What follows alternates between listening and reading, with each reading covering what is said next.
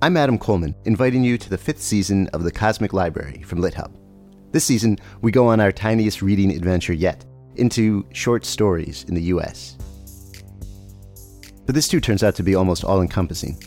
I think short stories are essentially brief encounters with felt life. That's Oxford literary scholar Andrew Kahn, who gives us a deep history of the short story. And we hear from the New Yorker's Deborah Treisman, who explains her work as an editor of short fiction you know, if you are melding with another person, you don't turn that person into you, but you get to know the ins and outs of that person. So, and it's it's sort of like that. I always feel involved with the stories. We bounce around between the history and current life of short stories with the novelist Justin Taylor. The nice thing about it going out of fashion is that it really frees you up to relate to it in a different way. This being the Cosmic Library, we make sure to go way beyond US short stories too. Here's the Washington Post critic Becca Rothfeld. A lot of Kafka short stories, I think, gesture at or describe um, sort of nightmarish geographies or architectures. And the actor Max Gordon Moore reminds us just how wild short stories can be.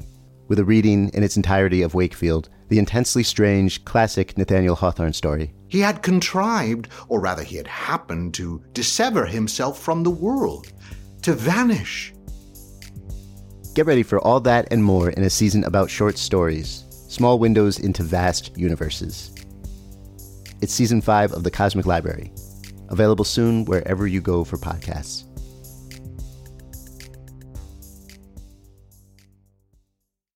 Solutions and Other Problems by Allie Brosh is nothing short of brilliant. It's impossible not to be drawn to her honesty, her humor, her empathy, and her compassion. Although hundreds of thousands of readers first discovered her through her blog, Hyperbole and a Half, and her very first book by the same name, I recently discovered her voice for the very first time when I picked up a galley of this brand new book.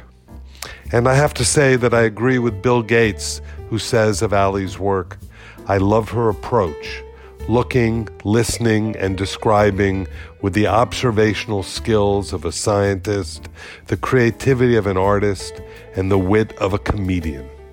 I couldn't say it any better. And please enjoy this new episode of The Literary Life. So, Allie, welcome to The Literary Life. It's such a pleasure to have you here with me today. Um, your book, your new book is Solutions and other problems. Uh, you are a graphic uh, memorist. Uh, but I think, you know, after I read your book, I realized it was one of the strongest memoirs that I've read this year. And I've read a lot. And um, so, what I thought we would do in this discussion is just, you know, my discussion is always a little bit freewheeling, but I wanted to talk in broad strokes first uh, for the few people, maybe the one or two people who aren't familiar with your work who I want to be familiar with your work. Um, so what Allie does is, as I said, she's a graphic memorist. So she incorporates words with images and drawings that she does herself.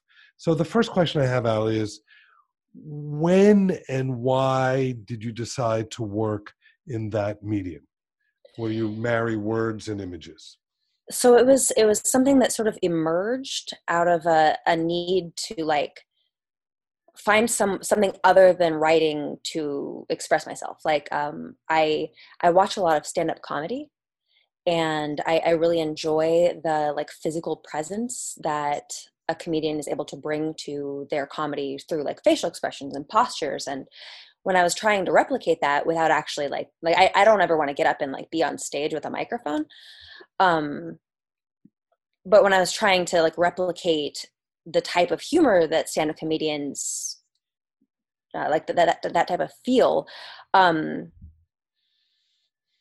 I, I felt like I was very, very limited by just having words. And so I thought maybe I would like start drawing some pictures and it worked. It helped. It like felt like it ser- it served the same function as like you know a comedian interjecting a facial expression or a like you know hunched body posture. You know i never thought of it until just now till you said that. It works mm. perfectly that way. It's like a little interlude that helps punctuate what it is you're writing about in a sense. Yeah and it's it's like that it's like faster communication that's like it, the images are capable of like the pictures say a thousand words thing You can like like if you want to get the point across really really fast, images are good like So that that also begs the question. So, who are some of the stand-up comics that you listen to and that you admire? I, very many of them.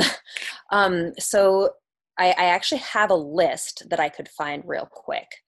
Um, but recently, I have been so let, us see. All-time favorites um, would be Dave Chappelle, uh, Marc Maron, uh, Nate Bargatze, Maria Bamford, Sarah Silverman. Uh, her her joke about the squirrels, yeah, I think is like it, it blew me away comedically like just the the structure and intricacy of that joke is beautiful to me. No yeah i think it's available on youtube. You need to someone needs to find it i think. Yeah uh, john mulaney is another one that i've greatly admired over the years his his storytelling is top notch um, oh well, my god i think i read somewhere that you you you talked about one of the comedians and you said what you loved about I think it was Dave Chappelle.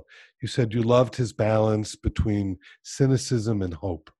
Yes, yes, that's the exact kind of like like I, I feel like messages of hope for me, like to hit me in the right way, need to be kind of like have that edge of cynicism or have that little bit of like grounding force to be like, hey, you know, here's the way it really is but then there's like a little kernel of of truthful well, hope in there and even, i think dave chappelle strikes that balance extremely well.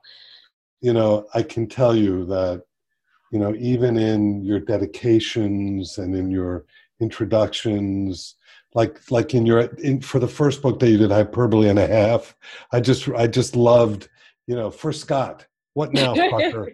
you know, Do you want I to know the story behind that? yeah, I would love to know the story behind that. So I had a friend named Scott, and we were in a, a prank war. And it was a very, it's kind of a weird prank war, not the usual type. It was the type of prank war where you like sneak into each other's houses and leave gifts that are like ridiculous, like the kind of gifts that friends wouldn't get each other. Like he got me a TV wow. Well, that's a pretty was, good prank.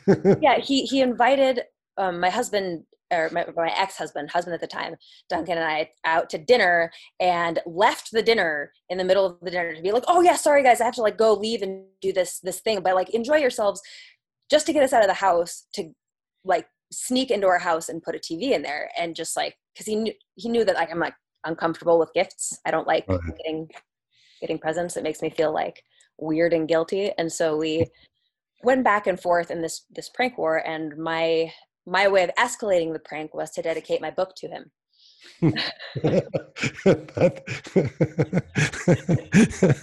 I think you won. I don't think there's anything. And what, like millions of copies later? I mean, everyone is now wondering what the hell that was about. That's we're just wondering who Scott is. exactly. I love that. That's a really terrific story. But um, so I mentioned that book, which was Hyperbole and a Half, which was which came out of an incredible blog that in the days of blogs when blogs were so big what was that like in 2012 you started your first blog I very i started it in 2009 2010 2009. is when it started like getting some traction wow. on like reddit it was right. about a year that i was writing before it like maybe like nine months and you were writing these very personal uh, things about your life and about experiences you were having. Uh, the way I thought about it a little bit, you know, it's sort of like Seinfeld with an edge. you know, like, you know it's, it's, like you know, if Seinfeld had that edge, that cynicism that you have, I love it, it. Would, it would be that to a large extent, and and if he was that honest as well. So you did that, and then this book came out, and then you kind of disappeared for a while, right? yeah you had you had a lot of you you know you had a lot of bad things happen right um, yes. you know at one point in the new book you said something that i really loved. You said um, it's fucking mayhem out there. Good things are happening to bad people and bad things to good people. Everyone is parking irresponsibly and taking credit for everything. Right? So you went through this period of some very bad things happening, right? and nothing seemed fair. It it made me deeply question the the balance in the overall universe and Well, whether uh, yeah. and whether it existed. I mean, I don't know if other people had this this feeling when they read your book, and I know that you went on a very large tour or a very wide ranging tour for hyperbole, and you met people face to face. And for someone like you, who's a bit more reclusive, that must have been difficult in and of itself. I would imagine. yeah, it was. I mean, it was very exciting, but excitement can also be stressful, you know. And it, I I feel like I get this thing like whenever I am out talking to a bunch of people, this feeling of like being exaggeratedly aware of my own unimportance, like Right. what what are we what are we making a big deal out about here like what i don't know it, it just like really drives But, it but home did it strike you? But what did it? What did? What did you? What did you? What did you conclude? What was the big deal? What did you understand was happening? Uh, I mean, it's it's hard to wrap my head around. You know, I think that like I I will write things and people relate to them, and then and then you know we can kind of. I think people wanted to like meet me and kind of have a personal connection with with somebody who maybe said something that they related to and and that was that was a fun thing that was a fun you know everybody wants to touch something in the void right and it's I think you're exactly. I think people identified with because the kinds of themes that you're dealing with are universal themes that everybody has, but nobody can express in the very same way you can. That would that would be what I would take away from it. But then what I'd also say, as someone who, you know, I guess I'm almost twice your age, and I've got a daughter who's about your age, and it's also the kind of sense where I would just want to put my arm around you and go, "It's okay, Allie." It'll be okay. Really it's okay you know i mean that is the sense that i had reading your book as well. I mean i tapped into a younger version of me but at the same time i felt like you know you were so open and so vulnerable that um, i both appreciated it and worried about it a little bit Mhm. too. Um, and with hyperbole when that was finished you then ha- i think you know you had some really bad things happen. You know you have a sister that you were very close to who committed suicide and it just seemed to go it just seemed to go south after that. Yeah everything kind of kind of spiraled and it was you know it's in trying to deal with feelings other things happened you know I, my uh, my husband at the time duncan and i got divorced and um, you know more more depression was thrown in there medical issues. It was a it was a weird time and yeah it, i think that was really what when it started to like feel like oh maybe maybe there's no overarching structure to fairness in the universe and like if all of these things are happening end to end it just seemed too like statistically improbable so was solutions and other problems just that? Was it part of the solution but re- revisiting it brought other problems as well up to the surface? So yeah i think that it's solutions and other problems is sort of my attempt to investigate that feeling of helplessness and gain you know my my journey to figure out what what my abilities are to influence my situation you know like what what can i do um if yeah I, I don't have the ability to control what the universe is doing in in like a grand way. So like what are the things that i can that i can do to impact the way that this experience feels to me? And you know so there's there's quite a bit of unpacking that about um you know just either coping mechanisms i've learned or examining the kinds of questions i was asking at the time you know trying to figure out uh, there's a lot of mortality in there i think that that was a big theme um Yeah, no, there is mortality and you know, uh, God, it goes, it runs the gamut for so many different things. You,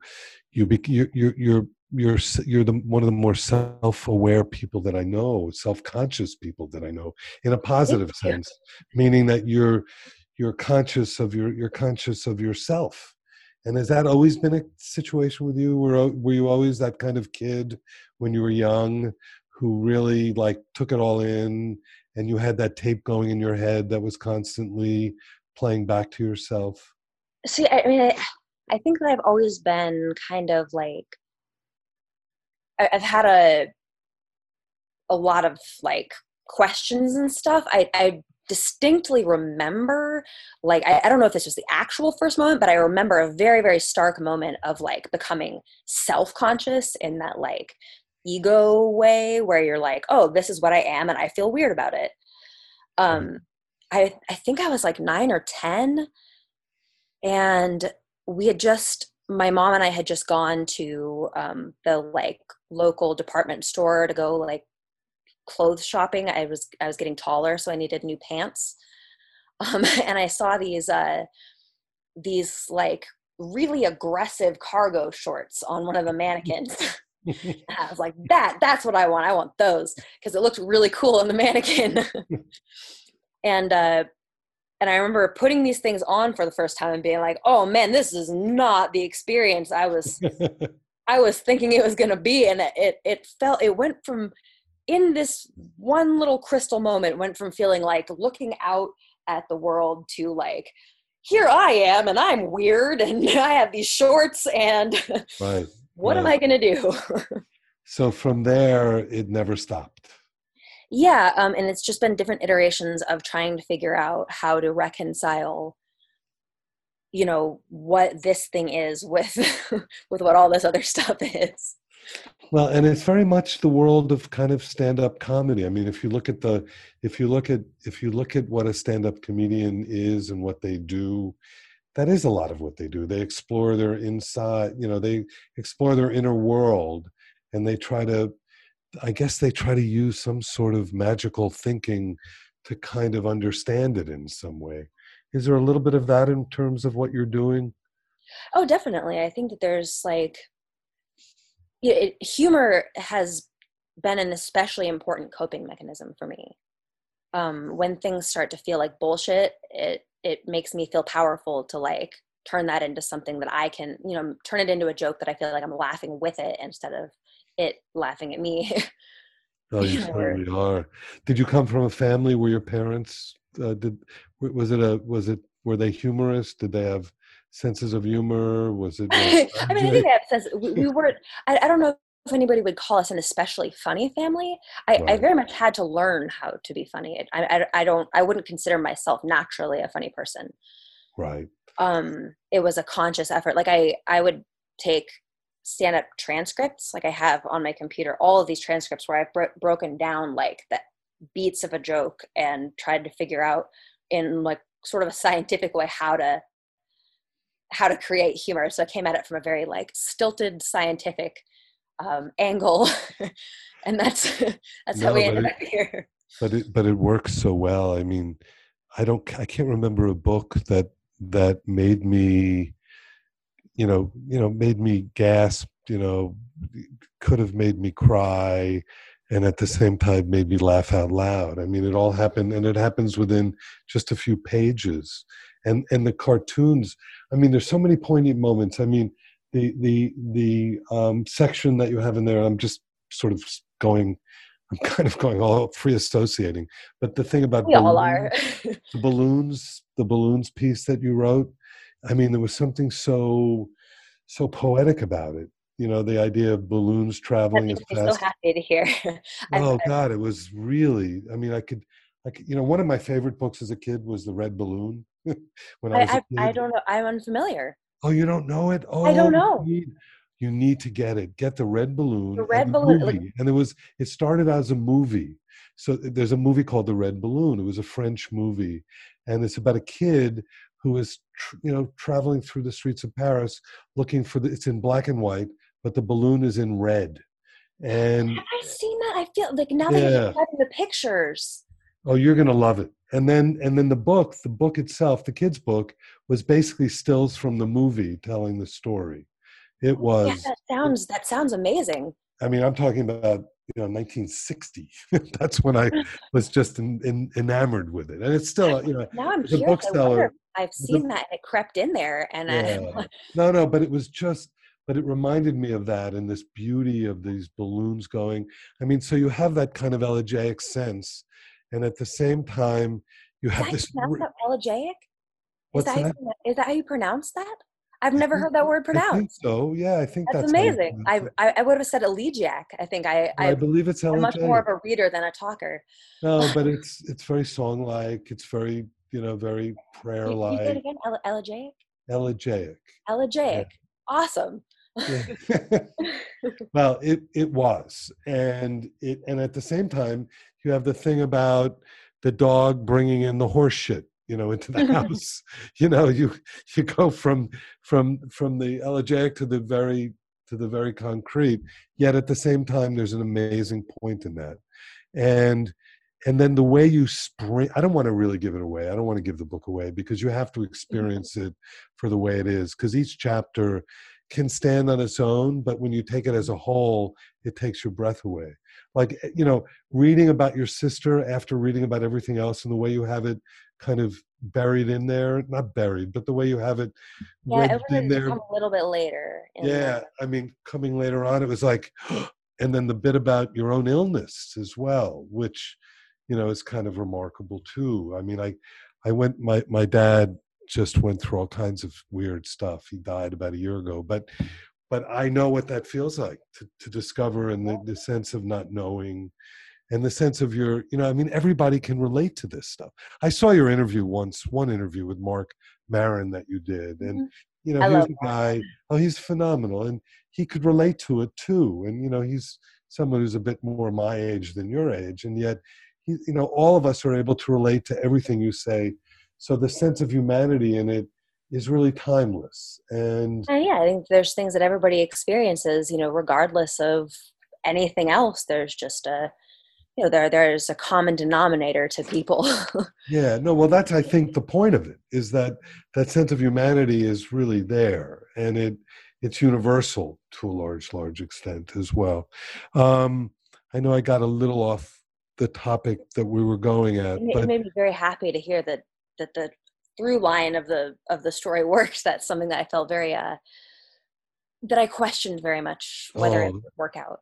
Um, No, and then the way you end it as well, in terms of your own. How? do- Why don't you? I'm explaining your book to you. Why don't you explain? I, I'm loving it, by the way. It's, no, no, I, I really, it, I really got into it. So No, you know, talk people about- talk about how like an I- ideal audience, like the way you hope people are going to take it. It feels like you're taking it that way. So I'm I'm I'm enjoying this uh, these interpretations very much. you know, it's really funny. I taught I high school. I taught high school English for a couple of years, and I remember before I owned the bookstore, and I remember I really got into it. I wasn't that much older than the kids I was teaching, but they were not college bound necessarily, and they hadn't really, you know, they hadn't been taught poetry much. And I was teaching some poem, and I was really getting into it and talking about metaphor and all that. And all of a sudden, I heard a kid in the back go, "Hey, he's really getting into it." And then I realized that was my job was to show hmm. them that you could get into poetry. And so that's what I felt like I'm with your book. You know, you're hey, he's really got he really got into it. What what happened there? I But love talk- poetry. Talk about the way you ended this book, particularly about your own sense of discovery of yourself and what it meant to you in the end. Let me um I don't remember the the chap the last chapter is called Friend. Right? Yeah, yeah. What did that mean? so so what i saw sort of as my you know earlier i was talking about this book being sort of about my journey to discover what i can do to contribute to like the course of my fate um i suppose. And a big turning point for me was realizing that i could sort of befriend myself that i i could you know in a time where i was feeling very lonely and isolated and like I, I didn't have um, anybody to really relate to or anybody who like felt like that caring friend type character in my life. Um, I sort of got the idea, well, maybe I could try to do it for for myself, like try to learn how to like like what do I need? What are my emotional needs um, in a friend? Like what do I need from from this type of interaction? And maybe could I try to figure out how to do a crude version of that just within my own head and it was it's been a very long journey that i'm still on Um, And so it's working out. It's working out. oh, I, I definitely. It feels like Yeah. it, it was a, a huge, huge leap in the direction that I wanted to go in terms of like feeling okay as a as a creature in the universe. Um, you know, there are times where I, I feel you know in the depths of that like depressive hopelessness where you're just like lying awake at night kind of crying quietly um and i feel like i have something there in those moments that i didn't used to have like And- uh Is there anything that you could point to for other people listening who are suffering from that depression that was able to get you off the bed or out of the room or that sort of thing? Was Well- there any help that you were able to get? so specifically with like on the topic of being your own friend um it, it was more of a like idea for me that like my own approval matters or my own like that, that i that i'm a, a valid part of the conversations i'm trying to have. So if i say say i want an, the experience of like somebody appreciating how hard it was for me to like walk out to the mailbox on a certain day um, because that's not the type of that's not the type of struggle that like i think a lot of people No. have for me it is genuinely like a horrifically difficult process to be i have to go to the mailbox like i have to get all the, the supplies necessary to write this check and put a stamp on this envelope and and walk actually out to the mailbox past people. Um it's it's like a a block about from where i live to my mailbox. Um but if i like i am somebody who has the capacity to appreciate what that struggle feels like. Um and so i can give myself the approval that i am seeking for that. I if i take the time to be like you know what? Good job you. Like good good job to me you high five. You did it. Um, like a that's constant, you're constantly honoring yourself and giving your giving yourself the ability to like yourself as well. yeah like like it's i'm sort of teaching myself giving it i i sort of see it like um training an animal in a way where you're giving positive feedback for the types of behaviors that you're wanting to encourage. And so if i'm trying to be more productive i'll give myself a little like recognition for that. And i, I don't know if it helps the depression necessarily like it, it certainly takes the self-loathing more out of it. It it it softens that component significantly to like focus Well- on appreciating the effort Right. No, well, getting getting into that state where you're able to see, you know, what's real and what's fantasy and what is in your mind and what is actually who you actually are. That's a very difficult process for lots of people, you know, and it's, And it's that's par- process well, it's paralyzing if you're not able to do that. You know, I mean, oh yeah like that becomes the essence of what's paralyzing. It's it's not an easy thing. Um, because it feels like you can't do anything about it like that there's nothing that there's you know all these confusing feelings and self-hatred and all this stuff it, it's so complex and coming from every direction in your head that it feels like there's nothing you can actually do about it There's Yeah. change it Yeah, no, no, it's true. And you also, what's so interesting too to me, I mean, you write about it, but I'm sure that if you hadn't written about it, on the surface, nobody would understand the struggle that you're really going under, or you're going through. Really, a lot of these struggles are are are, are internal. yeah And- yeah, I think of it like invisible, invisible struggles, invisible victories. I, I yeah, have lots of notes that have the the term invisible struggles in them. but you know, you deal with it with such humor, and it's so winning that you know that that is the overarching feeling that you should walk to that mailbox with every mm-hmm. day that you are making people happy and you are mm-hmm.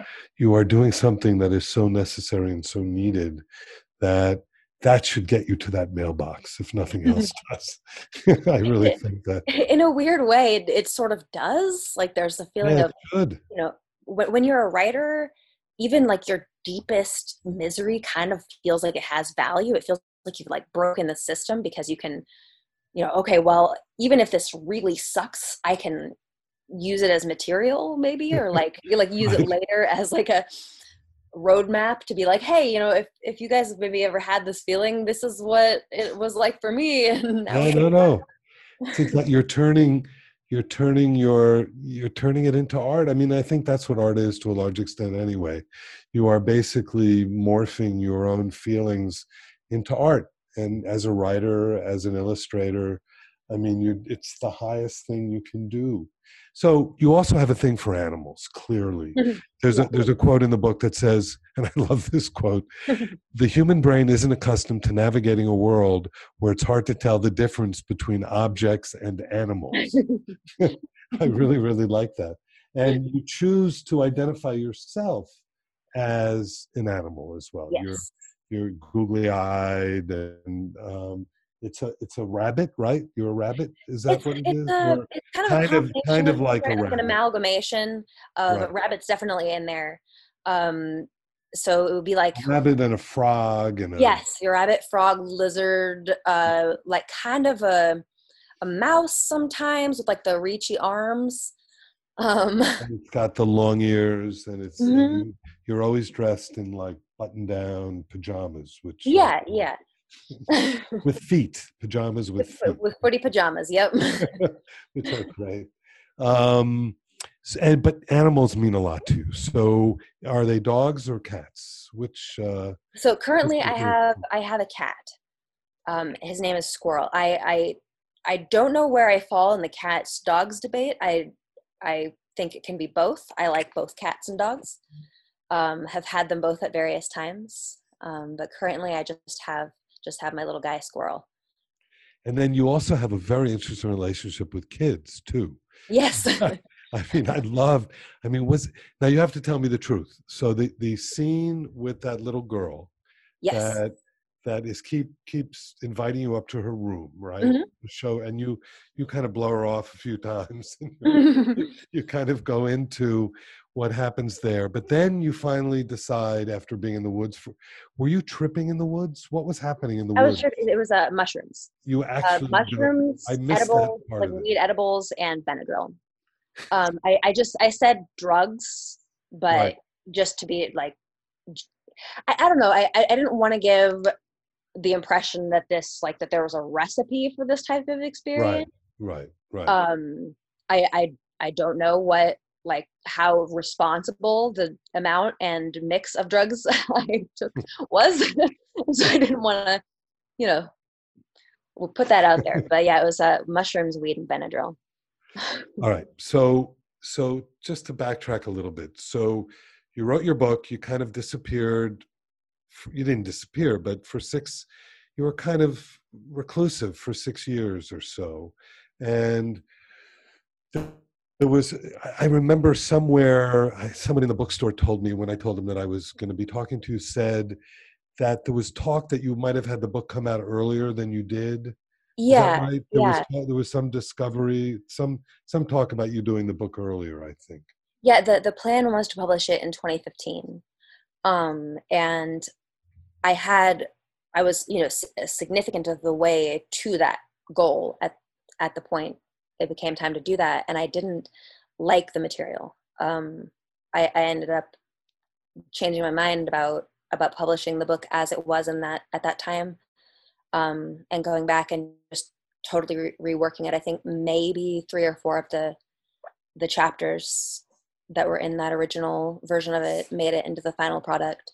Um, they, you know, di- the material got reworked into into a different format, but it it changed so significantly that it would be unrecognizable um, if people knew So you went, you kind of went, you kind of went back to the drawing board for, and then yes, was. yes, I, and I very much needed to. I think Do you work with an editor particularly? Is Oh yes, yes. Um, my not not necessarily during the writing process. My my editor and my agent actually um, flew out to my apartment in um, in Denver at the time to to kind of help me go through material, um, which was a well above and beyond the Call of Duty for for their their job descriptions. Um, so we we have these isolated periods where we get together. You know, like after I finish a manuscript, we go into the editing process. And then there was this this time where they kind of helped me structure the chaos that I was working with. And um but usually I'm just kind of writing within my own head because I I don't know that there's this like really really vulnerable stage of creativity for me where it feels like oh man this is so dumb like the things i'm saying are so so dumb I, i'm not describing this eloquently at all and i need to feel like nobody can see me while i'm in that stage because it otherwise i'm like too defensive. Right right And- right.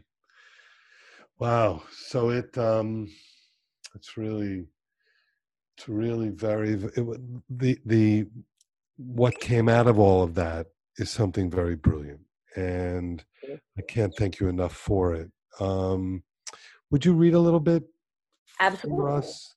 Um this i believe is from the beginning of the book. It's called bucket yes bucket and and, then I, I could also read balloon if you're you mentioned balloon well i would love you to read balloon too that would be great um, yeah so let's let me actually And I I have to just remind everybody this is a podcast, so you're not going to be able to see yeah there, there Uh, are drawings the beautiful drawings. But uh, Allie might, if it really makes sense, she'll explain to you what the drawing might be if it adds to the story. yeah so so the introduction is called balloon and uh, it only has a couple pictures in it so it'll be easier to read um, in podcast format um, i saw a balloon going 90 miles per hour it was tied to a truck so there was an explanation for it but i don't know i guess you still just never expect to see a balloon going that fast balloons aren't designed for that they aren't aerodynamic enough this one was wobbling all around in spastic little circles making a sound like whoop, whoop, whoop, whoop, whoop, whoop, whoop, whoop, whoop, it seemed genuinely out of control i was laughing so hard i had to pull over. I feel just like that balloon. That's great. That's really great. and then uh, chapter one is called bucket. Um, the first time i can remember feeling truly powerless i was three and i was trapped sideways in a bucket in the garage. The bucket belonged to my dad. He used it for washing the car i don't remember exactly how or why this started but through some contortion of childhood logic i decided that i needed to get my entire body into the bucket the bucket had other plans maybe I had something to prove. Maybe there was a compelling reason to need to be entirely inside the bucket that I don't remember, but I couldn't let it go. The fact that I couldn't fit my whole body into the bucket infuriated me. And there's a bunch of pictures of me trying to fit myself into the bucket. Um, initially, attempts were confined to car washing days. Slowly, though, I sought out opportunities to make extracurricular assaults. I'd sneak into the garage by myself to try out different configurations. And then there's more bucket getting into configurations uh, and that's how I ended up alone in the garage, trapped in the bucket. When both my shoulders finally dropped below the bucket's rim, I felt only the briefest flash of triumph before the sensation of being trapped kicked in. I had done it. My entire body was in the bucket. Except now, the only thing I wanted was to not be in there anymore. No amount of thrashing could free me, but it did make the bucket tip, tip over. And suddenly there I was, sideways, four limbs deep, deep in a plastic car wash bucket, only three years old and already doomed to spend my life scooting around like the world's saddest upside down hermit crab. this is not what I'd been trying to accomplish. I didn't even realize it was possible. That's the scary thing about decisions. You don't know what they are when you're making them. Um, and then there's a kind of a long sequence where I'm talking to a, a genie type character about about this thing. And we we we see what I'm talking about in the illustrations. It's gonna or do I need to read that part? I don't know. I'm gonna I'm gonna keep keep reading the text. Uh, fortunately, it wasn't permanent. I was rescued when my parents accidentally walked close enough to the garage to detect screaming, and the bucket was relo- relocated to a high shelf to prevent me from interacting with it, which wasn't enough. The incident had only strengthened the drive to exert my will upon the bucket. I wouldn't be content with anything less than total domination now. A bucket shouldn't be able to stop a person, and I was willing to do whatever had to happen to prove it. And then there are a bunch of examples of me doing whatever had to happen to improve it or to to prove it, including climbing up onto the shelf and getting into the bucket on top of the shelf, being in a utility closet in the bucket. In, everywhere my parents were hiding the bucket, I would find the bucket and insert myself into the bucket. Um, and then there's a picture of my mom and dad. My dad is holding the bucket. My mom is holding me, and they're trying to pry me apart from the bucket. Um, and then the last line is the only thing worse than getting trapped in the same bucket 19 times is surrender. That's a great story. It's a great, and perseverance is what your life is all about, really. Uh, yeah, it's the only thing you can do is keep trying, right? That's the only. so, so I read that. So what happened to me is I read your book in anticipation of us speaking last week, and then you had an event or something. We had to reschedule this. So um, I read it again, and um, knowing that we were going to speak on Monday, which is today, and I went out two days ago, and I had to run an errand. So I got in my car, I turned it on, and I immediately I forgot that I didn't bring my mask with me. So I jumped out of the car to go into my house to get my mask and I guess I didn't put my car in park. Oh no! The car, the car started moving, and it was heading right for my neighbor's car across his grass. Oh my god! So I ran to jump into the car, no. and I think I touched the brake. It slowed it down a little bit, and then I fell back under the car. Oh my god!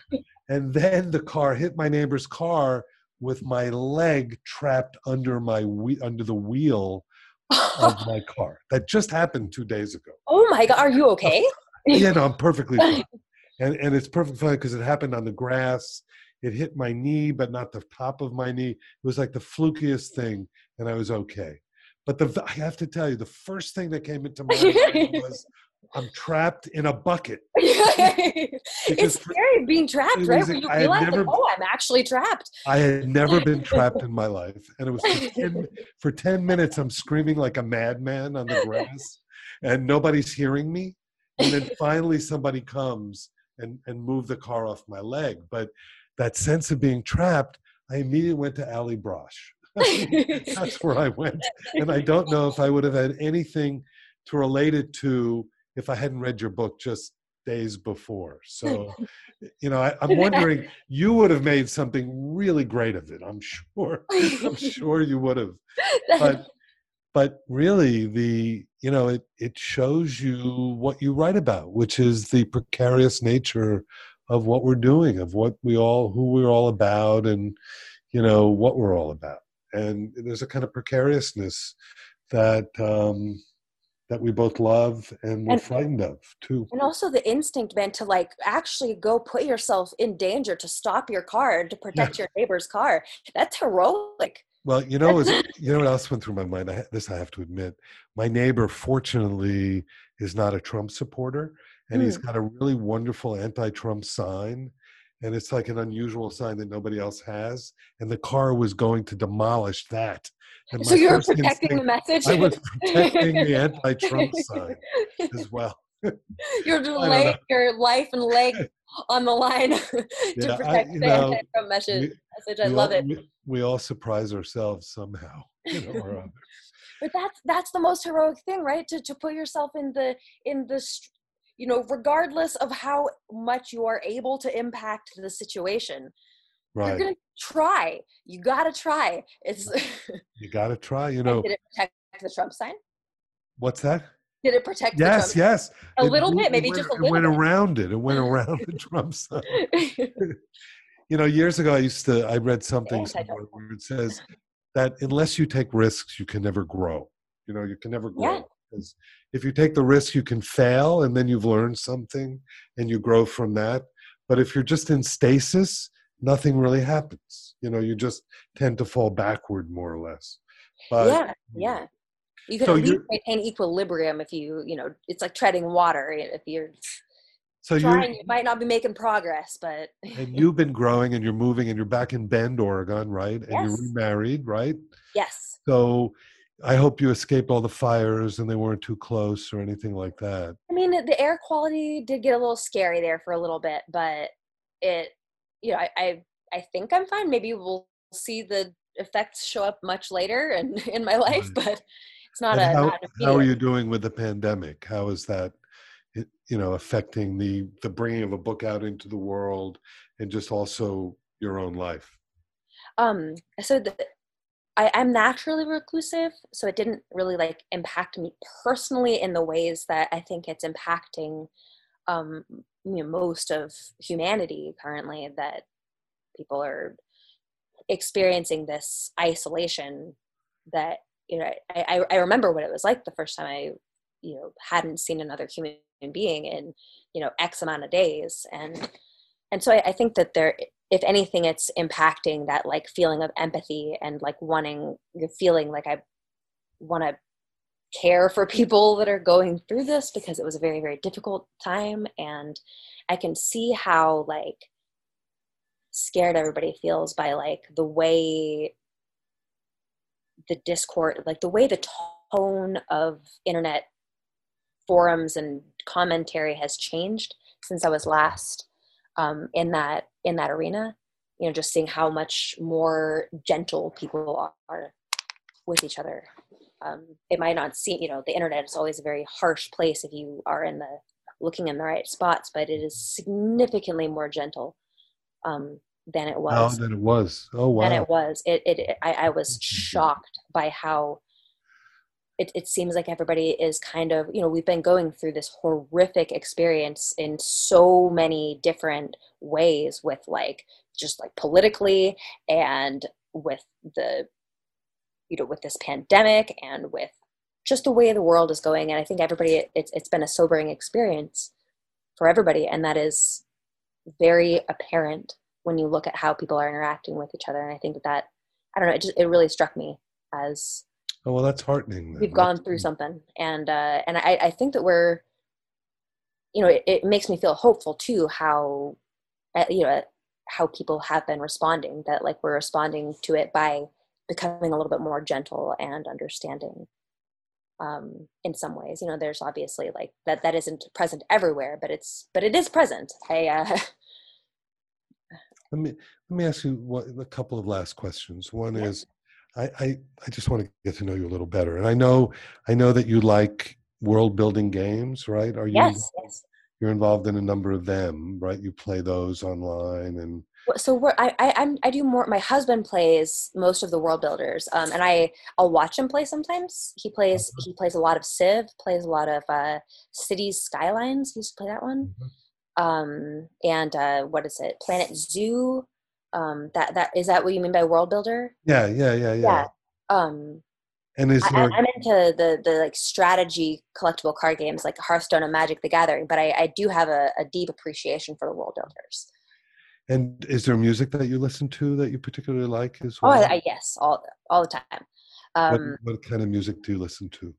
So my my tastes kind of vary. I my favorite artist recently has been um, he describes himself as orchestral dubstep. Wow. Um, it's it's like he started out as a, as a composer, um, and then moved into the the world of electronic music and creates these like amazing arrangements of like like they're very some of the songs are very intense. You know how how dubstep can be. Sure. sure. Um, I, I really like bass. I think that's like the common denominator to all the mm. music I like. I like what's that. Like, his, what's his name? Uh, Arkasia. I, I don't. I actually have no idea where what his he's.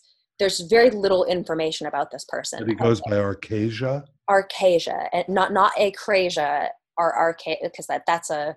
It's hard to actually find. um, but he's a he's a French a French a DJ producer. I don't know what you would call. Um, but I, I think it's absolutely brilliant. Um, and so a, a lot of a lot of electronic music. I I can't when I'm writing and when I'm like penning the the text and drawings, I can't have words yeah. um, in the headphones, so I have to find just wordless wordless music to listen to. And so it's been a lot of Arkasia, Tycho, um, another Blue Sky Black Death is another one that uh-huh. shows up a lot. Mm-hmm. So that whatever that type of music is. no, it's great. It's it's instrumental and really piano music. So uh, so the, another question is if people want to get more Allie Brosh before the next one comes out, are you on Instagram or on anything like that? I, I am on Instagram very recently. I'm I'm figuring out how to use Instagram still. um, but yeah, it's oh my gosh, I have to actually look up what my Instagram handle is if you want to know. Uh, but it is a way that people can sort of see some new stuff that you're doing and new thoughts and that sort of thing. Yeah, it's um Allie underscore Brosh, and I've been doing kind of a like um chronicle. It's it's been I, I don't know how to describe it. It's it's like a photo journal type chronicle on Mhm. Facebook. Cool. Um, it's it's been like a a thing that I wanted to do for my for my readers who like stuck with me through the that seven year dark period where I wasn't really saying anything that people always ask where I was and what I was doing and I was, I was noticing a lot of people talking about you know just in in commentary on um, on the book just wondering like about more of the backstory and so Mhm. I've been kind of doing a, a project that's a cobbled together found document style Right. um, Those are great, photojournaling photojournaling thing about Now, where I've been the last seven years. Do you have some a project in the works now, or are you waiting until this sort of plays itself out a little bit more? So so n- nothing officially uh, yet, but I, I'm always working on you know on projects. I love projects, Good. um, and so I, I actually have a pretty significant portion of um, a third book done uh, at this point. I, again, it's it's hard to hard to pinpoint timelines just because of how like things things change, but it uh but I've been really enjoying working on that. It's uh, it seems like the best time to work on a, you know, the next book is right after or like while you're finishing the the one that you just worked on. I, I started writing the the second book while I was finishing the first, Cool. so it's uh, Well, I can't wait. And all of us at Books and Books and independent bookstores all over the place just can't wait for your book next book to come out. And we, you know, we're just it's so so nice to to meet you so that I I have a, a face and a smile in mind when I hand this book to someone and say, You must read this now. Go home and read it now. The book is Solutions and Other Problems. It's by Allie Brosh. And Allie, it's been just really lovely having you on the Literary Life. Thank you so much. lovely, lovely talking to you too, Mitch.